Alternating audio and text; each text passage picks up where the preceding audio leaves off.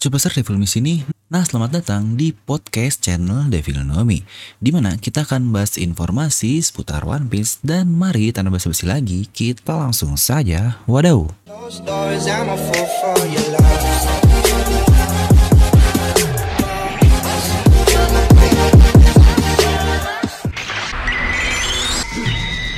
Oke, kali ini kita akan bahas SBS kembali nih, yaitu di volume yang sangat spesial, alias volume yang ke-100, anjos. Jelas dong, angka 100 ini pasti menjadi angka yang sangat spesial, terutama untuk sang autor kita, yaitu Oda Sensei. Dan untuk volume 100 ini berisi dari chapter 1005 sampai 1015. Nah oke lah, daripada lama lagi, kita akan langsung saja masuk membahas apa aja sih yang ada di SBS komik ini, yaitu di volume yang sangat spesial. Dan ngomong-ngomong, untuk volume 100 ini belum muncul di Indonesia ya, karena baru rilis di Jepang aja 3 September. Di sini kita akan mulai membahas dari yang tidak penting ke yang penting ya, karena niscaya anjay niscaya. Ketidakpentingan Oda Sensei di SBS ini bisa menjadi clue untuk kita semua. Langsung ke pertanyaan pertama. Di sini ada yang bertanya kepada Oda Sensei, bagaimana jika Usopp menggunakan masker kan dia mempunyai hidung yang panjang seperti itu? Oke, lagi-lagi bukankah ini salah satu pertanyaan yang sangat tidak penting, tapi bikin penasaran kan? Iyalah, Oda memilih pertanyaannya emang kayak gini. Dan inilah jika Usopp menggunakan masker. Waduh, hidungnya tetap harus tertutup ya guys, biar nggak nyebarin koron skui.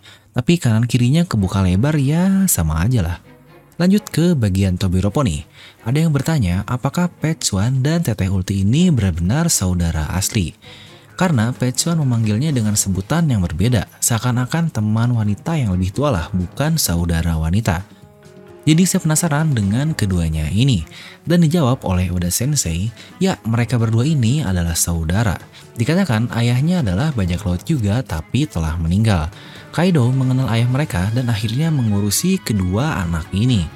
Ulti adalah anak yang sangat pintar. Dia mencuri buah iblis yang Kaido miliki dan akhirnya memakannya bersama dengan Pechuan ini saudaranya dan membuat mereka berdua mendapatkan kekuatan tempur yang dibutuhkan di bajak laut Kaido. Itu juga yang membuatnya bisa menjadi Tobiropo karena di bajak lautnya hanya yang terkuat sajalah yang bisa bertahan dan yang lemah akan hilang. Nah dari sini kita perhatikan jawaban dari Oda Sensei. Lihat, Oda saja bahkan menjawab pertanyaan para audiensnya dengan posisinya sebagai orang ketiga. Alias di situ dia berkata, dikatakan ayahnya adalah bajak laut dan Kaido yang kenal ayahnya akhirnya mengurusinya.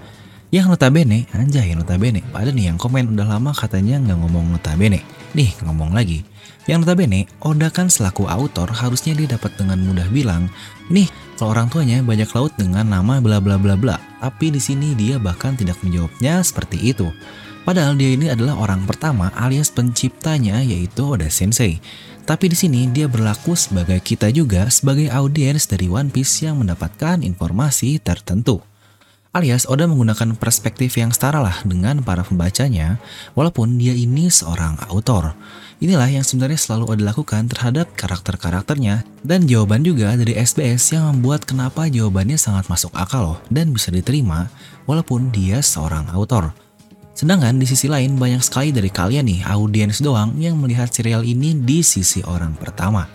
Dengan banyak yang bilang, Luffy pasti bakal menang lah, orang dia karakter utama, mau gimana pun dia pasti bakal menang. Nah, kurang lebih ngerti kan perbedaan antara orang pertama dan orang ketiga yang saya maksud. Padahal Oda sendiri awal-awal juga udah bingung gimana cara ngalahin Kaido yang notabene dia sang autor atau dewanya. Tapi kalian yang ya cuma audiens doang seakan-akan yang paling tahu. Lanjut di sini juga ada yang bertanya terkait headliners alias supernova Basil Hawkins. Jelaskan Oda bagaimana bentuk alis dari Hawkins ini. Apakah dia terlahir seperti itu atau dia menggambarnya? Dan jawaban dari Oda adalah bukan, itu bukanlah alisnya. Setiap dari bentukan satu helai itu adalah rambutnya. Wah ini makin aneh sekali. Lalu ada yang nanya juga nih terkait peta di Wano Kuni. Apakah peta ini diambil berdasarkan gambar yang bisa kita lihat di sini? Dan jawabannya benar, itu adalah prototipe dari kepulauan yang ada di Jepang Awalnya Oda ingin membentuk Wano Kuni seperti itu dengan Onigashima berada di samping. Tapi karena kebutuhan plot akhirnya dia mengubahnya Onigashima menjadi di posisi sekarang tepatnya di bawah itu. Lihat, bahkan untuk kebutuhan plot, dia sampai mengubah posisi seperti ini, padahal jika kita lagi-lagi sebagai autor, bukankah kita bisa membuat plot jika Onigashima benar-benar ada di kanan? Ingat, autor ini sebagai dewa, tapi Oda memang selalu membuat dirinya sebagai orang ketiga yang setara dengan kita sebagai penontonnya. Lalu ada juga nih yang bertanya, apakah kita melihat Shinobu sebagai pria di sini? Ini juga yang sebenarnya pernah kita bahas dulu, siapakah orang ini yang mirip dengan Shinobu tapi seorang pria? Dan jawaban dari Oda, wow kok ternyata bisa menemukannya, tapi sungguh tidak sopan, kau bilang dia Shinobu. Itu adalah kakak dari Shinobu yang bernama Shinobu Uke. Waduh, dia ini sangat mencintai adiknya dan tahu jika Shinobu sedang diincar. Jadi dia melindungi adiknya dan berlaku seperti samurai Kozuki. Nah lalu ada yang bertanya juga terkait dengan Frankie. Frankie bilang dia bukanlah robot, jadi bagaimana Frankie ini? Dan jawaban dari Oda cukup menarik. Karena dia adalah seorang cyborg, tentu saja dia bukanlah mesin. Sambil ada kata eh di belakangnya. Apa mungkin ini mereferensikan ke Sanji yang disebut sebagai cyborg juga ya oleh Queen ini? Yang jelas dia ini bukan mesin dong, orang mereka punya hati. Terutama Sanji yang saya bilang dia adalah modifikasi sukses di video ini yang akhirnya terkonfirmasi lah. Mungkin bisa kalian tonton jika penasaran. Nah banyak juga yang nanya terkait Reiju, kok dia bisa punya hati juga bang sedangkan saudara yang lainnya tidak. Nah setelah saya baca ulang serial One Piece ini dan baca seluruh SBS di volume-volumenya, Reiju ini dia berumur 3 tahun lebih tua dibandingkan kembar 4 dari Ichiji sampai Yonji. Jadi jika ramuan genetik yang dibuat untuk keempat orang ini dimasukkan ke dalam janinnya yaitu di tubuh ibunya Sora, jelas untuk Reiju ini beda sendiri karena dia sudah lahir. Dan dia pasti di-upgrade di masa pertumbuhannya itu bedalah dengan ke saudara-saudaranya yang lain. Jadi sangat masuk akal jika dia masih punya sisi nurani, ya karena dia tidak dari janin langsung dimodifikasi seperti itu. Lanjut, di sini pun ada yang berkata, seberapa kuatkah Ciperpol ini? Jika saya urutkan, bukankah dimulai dari CP0, CP9 dan menurun ke bawah? Dan di sini dijawab oleh Oda Sensei. Mereka ini sekelompok penyusup yang bergerak sebagai bayangan dari pemerintah dunia. Dunia hanya tahu dari CP1 sampai CP8 saja. Dan untuk hal ini, ini kita juga sudah tahu sih dari insiden atau dari Arc Water 7 untuk Superpole yang diketahui dunia hanya satu dari 8 saja. Dan lanjut kata-kata dari Oda, semakin besar angkanya, semakin penting misi yang diberikan kepadanya. Sang legenda CP9 mempunyai keuntungan karena dia bisa membunuh siapa saja yang menghalangi tugas dari pemerintahan dunia ini. Dan mereka adalah sebuah grup pembunuh yang tidak pernah ada. Di mana untuk CP0 dia disebut sebagai grup rahasia untuk seri 0 yang sangat berbeda. Mereka ini bekerja langsung di bawah Tenryubito dan karena mereka bergerak berdasarkan perintahnya, maka jelaslah mereka ini yang terkuat. Oke, jadi dari sini sebenarnya cukup jelas ya untuk hierarkinya. Jadi yang terkuat yang Oda maksud bukan karena karakternya sangat kuat, melainkan kekuasaan yang diberikannya paling kuat karena dia langsung di bawah Tenryubito yang jelaslah Tenryubito ini kekuasaan tertinggi yang tidak bisa ditolak. Jadi dengan ini sangat make sense sekali CP0 yang dikira orangnya sangat super-super kuat, toh jika dilihat juga anggotanya banyak diisi oleh CP9 yang dulu, jadi kurang lebih seharusnya masalah kekuatan tidak sejauh itu, melainkan lebih kuat di sisi kekuasaan atau powernya. Lanjut ada juga nih yang nanya terkait yang digunakan Kaido atau apa sih nama senjata dari Kanabonya itu? Apakah senjata tersebut mempunyai nama? Dan dijawab oleh Oda Sensei. Nah ini dia pertanyaan yang saya jago untuk menjawabnya. Mari kita lihat. Ah ternyata nama senjatanya adalah Hasaikai. Ini tidak mempunyai ranking, tapi jika Kaido meninggalkan senjata ini, sudah pasti akan disebut sebagai legenda bukan? Nah untuk nama senjatanya sendiri, Hasaikai ini diambil dari ke-8 perintah dalam agama Buddha atau Eight Commandment lah. Dari sini cukup make sense juga kenapa nama-nama serangan Kaido selalu diambil dari nama-nama Buddha. Seperti contohnya Hakai lah, lalu Ragnaraku lah, lalu juga Raimei Hake dan yang lain-lain. Itu semua diambil dari nama Buddha ini atau ya seperti tapak Buddha lah. Dan beberapa nama serangan lain pun kurang lebih diambilnya dari nama itu yang ternyata berhubungan dengan nama senjatanya. Memang dikatakan tidak masuk ke ranking apa pun, yang berarti bukan Saijo Owazamono lah atau apalah, karena mungkin juga itu bukan modelan pedang ya yang dibuat oleh orang terkenal seperti contohnya Susui dan juga yang lain-lain. Tapi masalah kekuatannya jelas lah ini sangat kuat bahkan dia katanya bisa beradu dengan Kakagami no sense. Jadi oke okay lah. Dan pertanyaan selanjutnya, pada Sensei coba gambarkan Robin di usia 40 dan 60 tahun. Dan inilah gambarnya di mana kalian bisa lihat sendiri.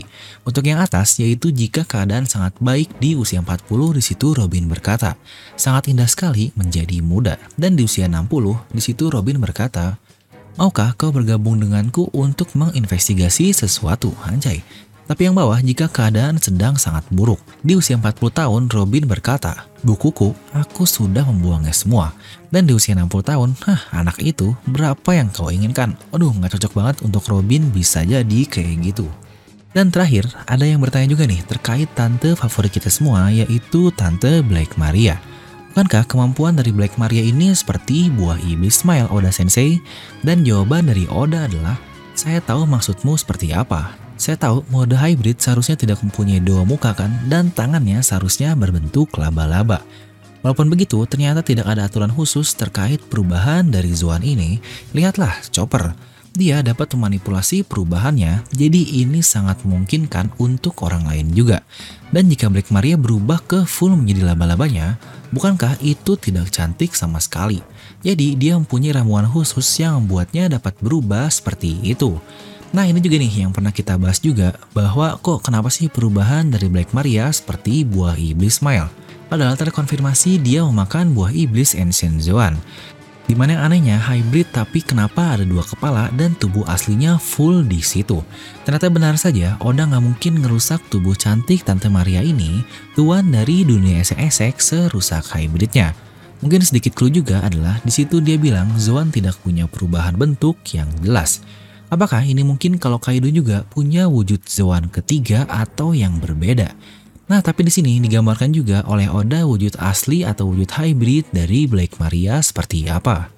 Di sini Oda lagi-lagi berlaku sebagai orang ketiga. Masa seorang pencipta dia bilang, jadi seharusnya ini memungkinkan untuk karakter lain. Waduh, Terusnya jika dia pencipta, dia pasti dapat dengan mudah bilang ini juga berlaku untuk semua pengguna. Tapi di sini seakan-akan seperti dia juga tidak yakin. Yang seperti yang saya bilang di review atau teori-teori kita lah, kita harus mengubah perspektif kita di sisi karakter One Piece sendiri. Dengan itu makanya bakal nyambung dengan quotes-nya, One Piece ini nggak masuk akal tapi akal bisa masuk. Nah itulah untuk isi SBS di volume One Piece yang ke-100. Sebenarnya masih ada beberapa pertanyaan yang menurut saya sangat tidak nyambung lah, jadi tidak akan saya masukkan semuanya. Tapi jika kalian penasaran, kalian bisa langsung buka link di deskripsi video ya. Dan seperti biasa, semoga kalian terhibur dengan video ini. Like aja kalau kalian suka, dislike aja kalau nggak suka. Jangan lupa untuk subscribe dan juga share video teman kalian. Udah the film pamit and I'll see you guys next time.